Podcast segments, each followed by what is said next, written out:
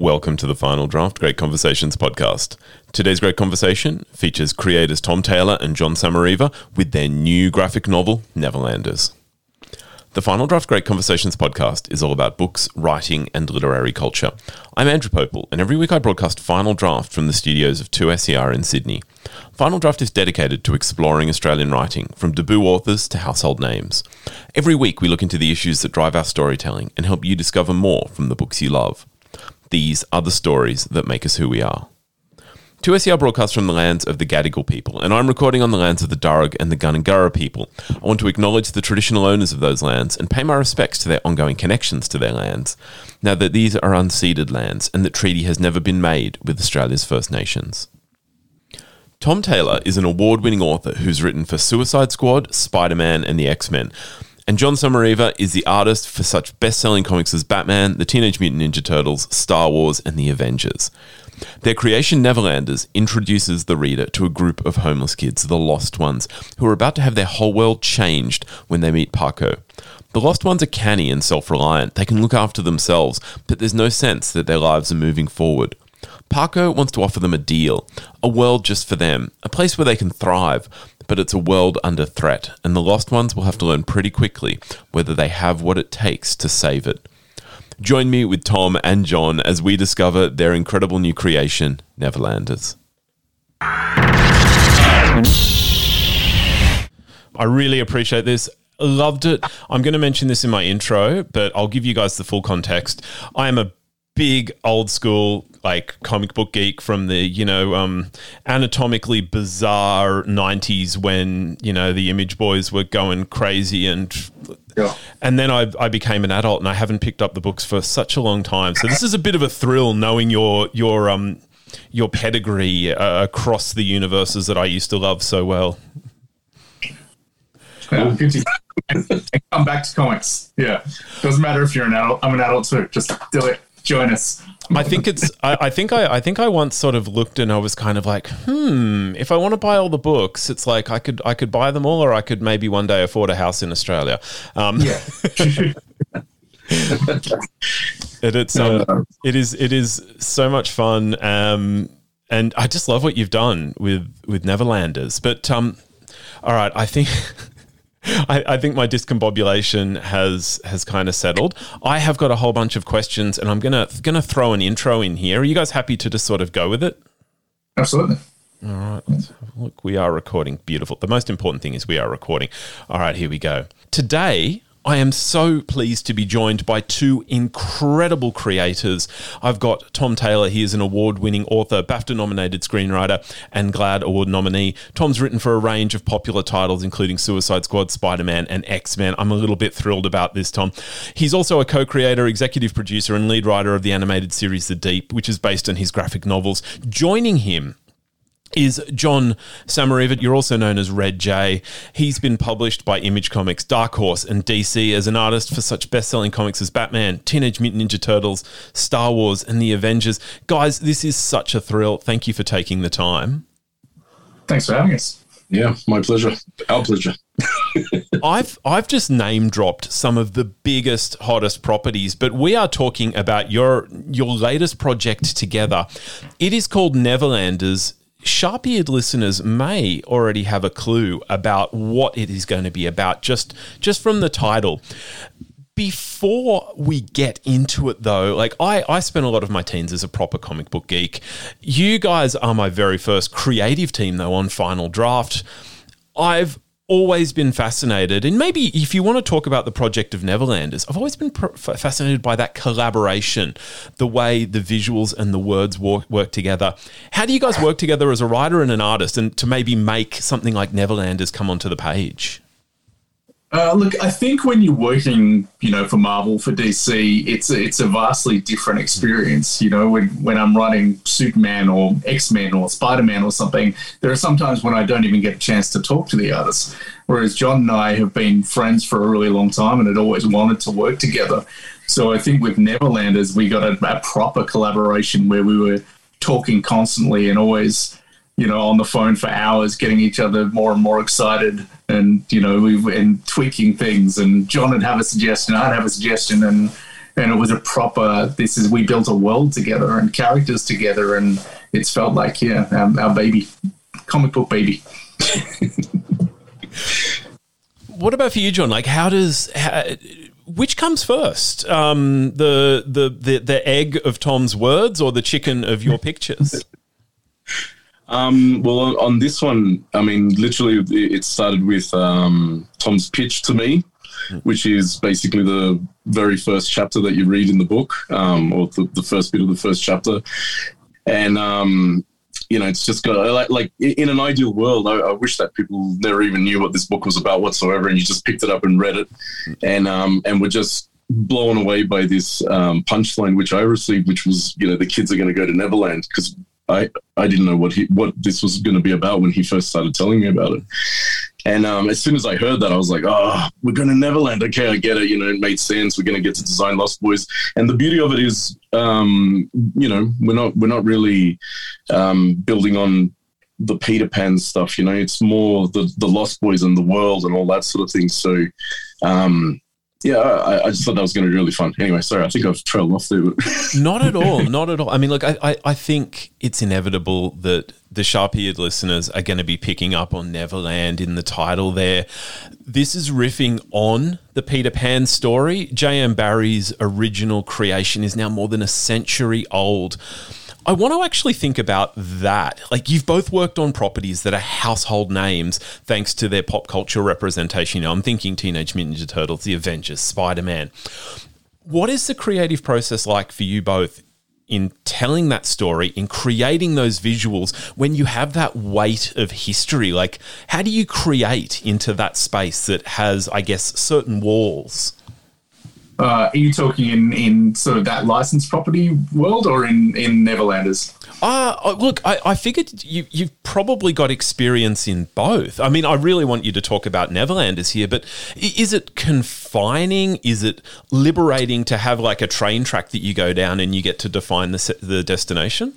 Yeah, it's a bit of both. I mean, sometimes, you know, the, when you, you know, if you're writing Star Wars, for instance, and you're like, I wanted to have this happen, and Boba Fett's having a tea party with Luke Skywalker on this planet, and they're like, actually, that planet was blown up by the Death Star, so you can't do that. You know, having some rail guards, it can be really, really helpful sometimes. Um, sometimes when you're looking at something creator owned and the entire universe is yours, so nobody's telling you no, nobody's saying, hey, you can't do this idea, or you, you know, you have to contain some of these crazy ideas. Um, so sometimes that sort of blank canvas is really daunting. But I think with Neverlanders, we we we sort of found the best of both worlds because it is an established, you know, an established idea that people are already familiar with, and we got to literally build a universe from it. I mean, particularly with John visually, um, we just got to discover something really amazing and really fresh, and just John's stamp all over it. Yeah, I mean, uh, uh, one one thing I'll, I'll add to that is that um, very much, you know, for me, I, I purposefully made sure that I avoided going back and watching any of the old Disney cartoons or Hook or any of the things that have already been established. You know, for me, I wanted to just have um, the memories that I had as a kid watching it and, and what I knew about the Peter Pan story. So therefore, it would just be the really big major points of that story and that world that we could then riff on, you know, and play with and that sort of thing. And, and I kind of feel like that's what we've sort of um, ended up with in a way. Like, so it's it's really, it, I mean, so many times Tom and I have had conversations, and you know, said for all intents and purposes, this could be any other island uh, with any other group of pirates and kids and all that sort of thing. But um, just having that Neverland, you know, and then taking a character like Tinkerbell and creating our own version of her, um, the pirates, you know, all that sort of stuff, and and um, you know, just using those broad strokes to create something completely new and fresh, you know, very very fresh. I, I would say is the the way to describe it. You, you're setting me up here. Like my very next question, uh, I've got I've got Tinkerbell mentioned. I really wanted to ask you about like you've you've got this whole new spin on characters that I think you know. You mentioned the Disney film. I think a lot of us, when we think Peter Pan, we're thinking of that that that's what it is in our head. But then your aesthetics, like I, I'm going to call out Tinkerbell. Tinkerbell has this real like Skin from Skunk and Nancy, if we just make another 90s reference here, Skin from Skunk and Nancy, but make her a samurai kind of vibe. what did you want? Like, how did you use the aesthetics to say you know all of this unspoken history of Neverland. Like you've you've created a Neverland where the pan has disappeared. Like, what did you want your aesthetics to do to tell that history without having to go back? I guess over the the whole trodden ground. Mm, um, well, you know that really it was a matter of um, you know when you're creating a world, you want everything to fit in that world. You know, you want things to really be very cohesive and to make sense. So with um, a lot of the the Neverland costumes and and um, the actual character designs, you know, they've got a certain feel and aesthetic which all links up. It's a little bit piratey, but it's got a little bit of um, maybe I don't know post-apocalyptic, like collecting junk together. And you know, um, one of the notes that Tom gave me very early on was, you know, we want want their costumes and their suits to sort of be made up of just pieces of junk that have being laid out throughout history, you know. Um, so I, I, kind of had that thing in mind, and then we sort of went with more of an animal theme as as we developed it, which um, really fit the Lost Boys quite well, or Lost Ones, I should say. And um, with Tink particularly, you know, um, I think I had a bit of um, Furiosa from Mad Max Fury Road in my head, you know, just one of that really tough warrior woman type of character um, rather than the the dainty fairy you know very ballerina style that that is more what you see in, in disney. I mean we definitely wanted to go the complete opposite to what had been established before. And i think that ver- that disney version is so iconic that mm. we just had to go in a completely different direction to make our version as iconic as that if that's what we achieved. I don't know but yeah you guys are just you, you guys are exploding 2023's book week. That's that's my first thought. like there are going to be kids. there are going to be kids who are loving this. Now, we've we couldn't not say that this is Neverland with the title Neverland. Is we couldn't not mention Peter Pan. I don't know how much else we can mention. So I want to I want to go a little bit thematic here rather than specific plot points. You introduce us to a group of homeless kids who are about to have their whole world change when they meet a guy named Paco. Youth and independence are really big themes of Neverlanders, as they, as I guess they were in the the J.M. Barrie original. Given that none of us here would technically qualify for entry to Neverland anymore, I kind of wondered, like, where did you want to go? What did you want to say about being young? And particularly, I guess, that theme of taking charge of your life, which so many of the lost ones have to grapple with.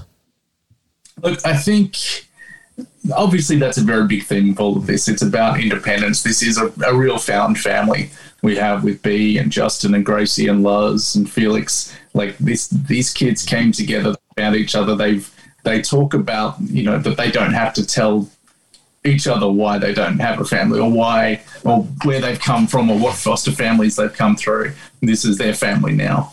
And so when Paco comes to them and offers them essentially a better life, they're living in a junkyard and says, Would you like a better life? And he zooms them away to fight in the Neverland War against greedy, selfish adults from other Otherland who are attempting to take the heart of Neverland. Um, you know, it becomes an allegory for the world we're living in right now where we do have corporations and governments and etc. that are essentially attempting to take pieces of the world away and without without regard for future generations. So in a way, we wanted this book to be a call to arms for future generations to feel free to stamp their authority and fight back. Mm. Um, the heart of the heart of Neverland, the tree of Neverland, is obviously you know it's all an allegory for climate change. Um, and um, you know we we we haven't been subtle about that. so um, yeah, so I think it's you know hopefully it's a bit empowering, but I think we all remember being kids and being introduced to those Peter Pan stories and that idea of never having to grow up and living in this fantasy world in a tropical island is just so appealing.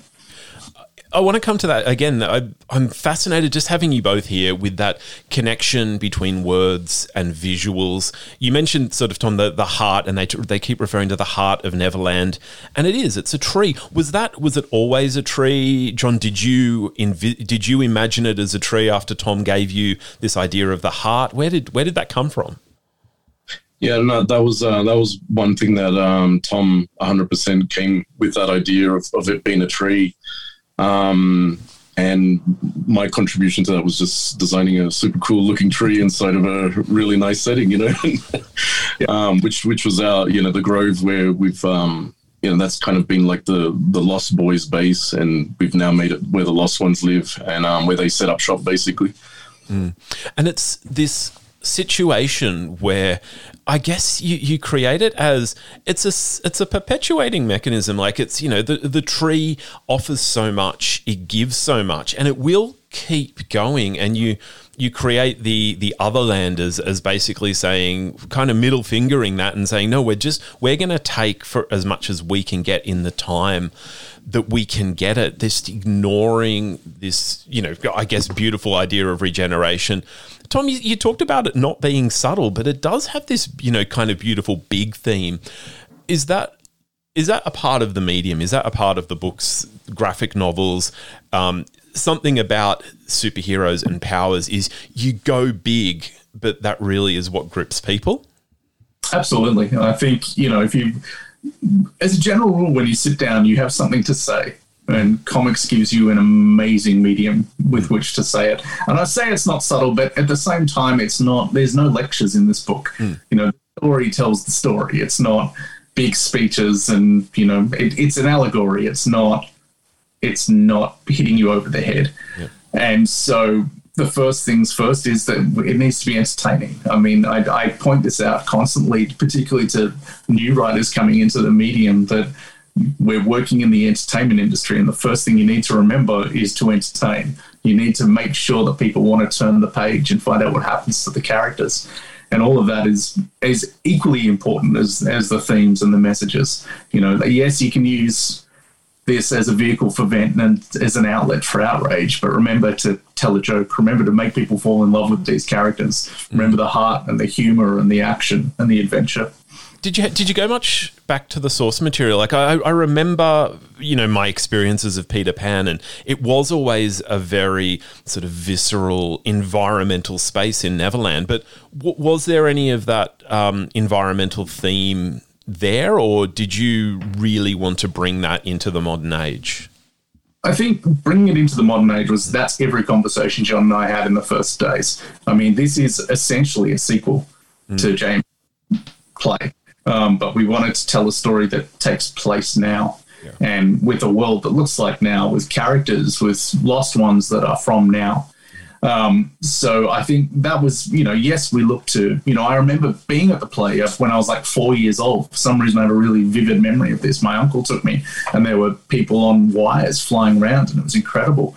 Um, and yes, we looked to the source material, but it's, I think what's more important are the new characters that we've created on this page. And it's it's building on the legacy. Mm. I don't know how much we can talk about the new characters. I want people to discover something. I, I will acknowledge the team dynamic is incredible. Like it's it's got everything you want from from love to tension to uh, a, a adorable big puppy dog eyes, and then like tell me tell, talk to me generally because we won't give anything away here. Talk to me generally about team building and john also like when you build the visuals into that kind of power structure. You've mentioned the animal themes that you went into but how do, how do you make sure the team has the right balance um, i guess psychically and visually?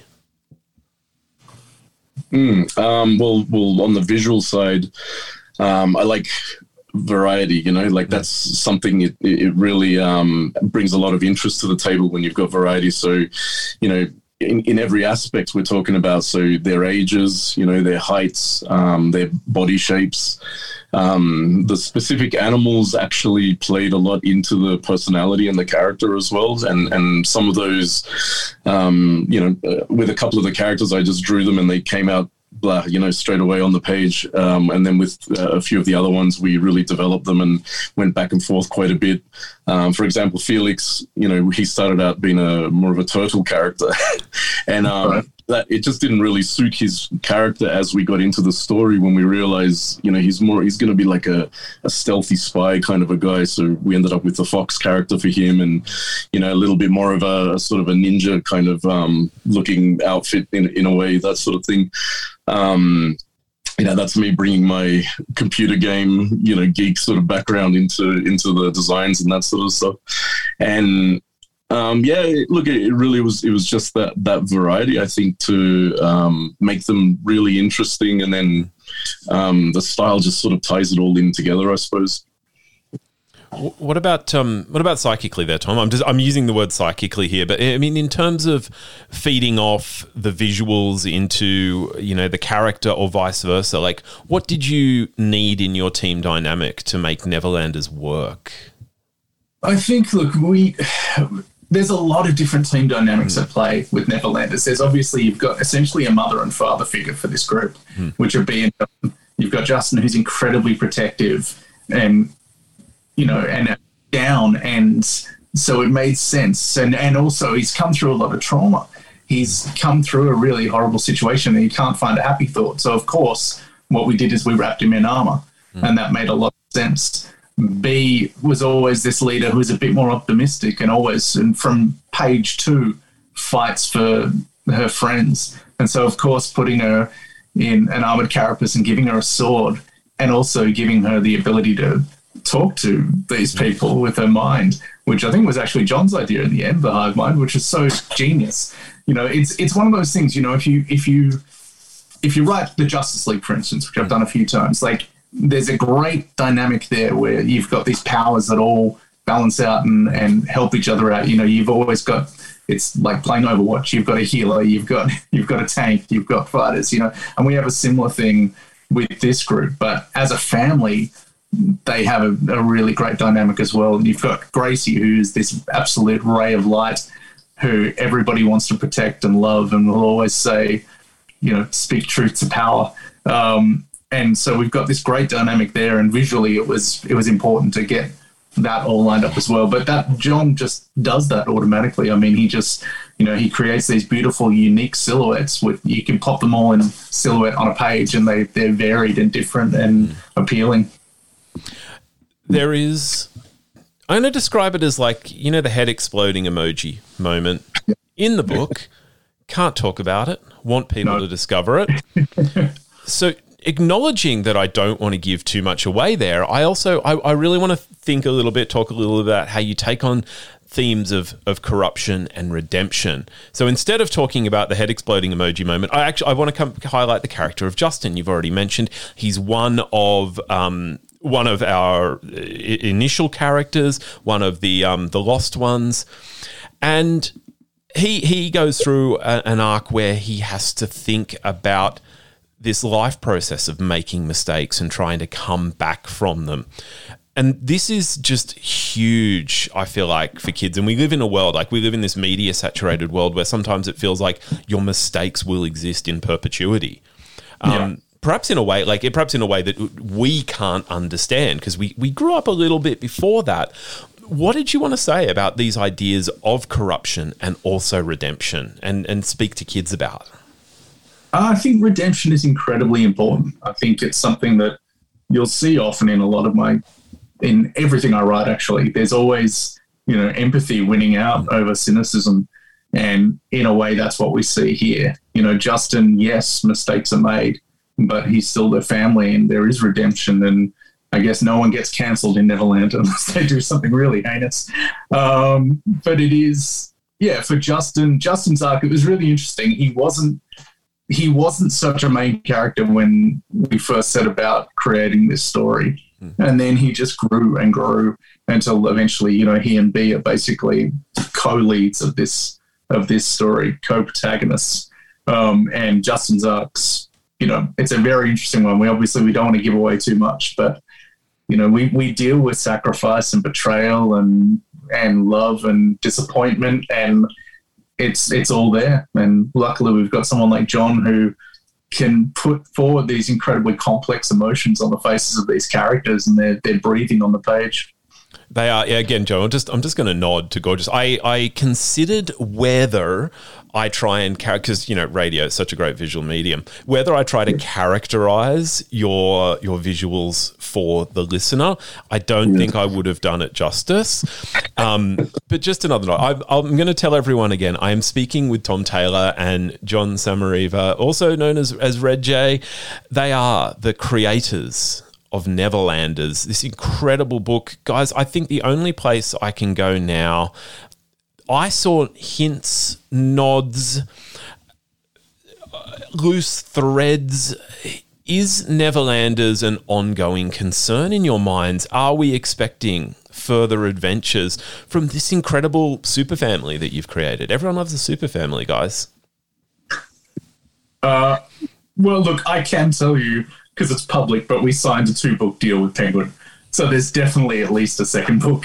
Um, where it goes beyond that, that that will come down to the readers. That will come down to how many people embrace this, and hopefully, hopefully, the popularity is there enough for us to continue on. I think John and I would happily play in this world for a very, very long time and continue to tell stories of these characters what happens? This feels like a really I don't I don't know that I want to end on this question, but this feels like a, a, a an interesting creativity question. When you when you sign something contractually that says, well, the the project is at least this big, but it's split into parts, like are you thinking about the whole in the first book? Like I mean like I said, I thought I saw threads, but I don't know that you're going to pick them up. Uh, definitely. Yeah. I mean, there are definitely things that happen in book one that will pay off in book two. Um, and that affect book two. I mean, we wanted book one to work really well as a standalone, and hopefully mm. it does. But I think we we set up things. You know, John and I were talking about things that happen. We can't really talk about them. No, uh, so have to be really vague. You wanted to um, you wanted to give us a you wanted to give us a shadow of what was to come. Nod, wink, nudge. Yeah, yeah. yeah things like that. Uh, yeah, certainly we wanted to we wanted to put in little teasers and hints at things that will create future stories, not just book for book two, hopefully for book three and four and five and the movie and then the TV series, you know. I, I, really feel like Tom and I just have so much creative energy towards. I mean, just in general, I think we're both very, you know, like that. But we, we kind of hype each other up so much that yeah.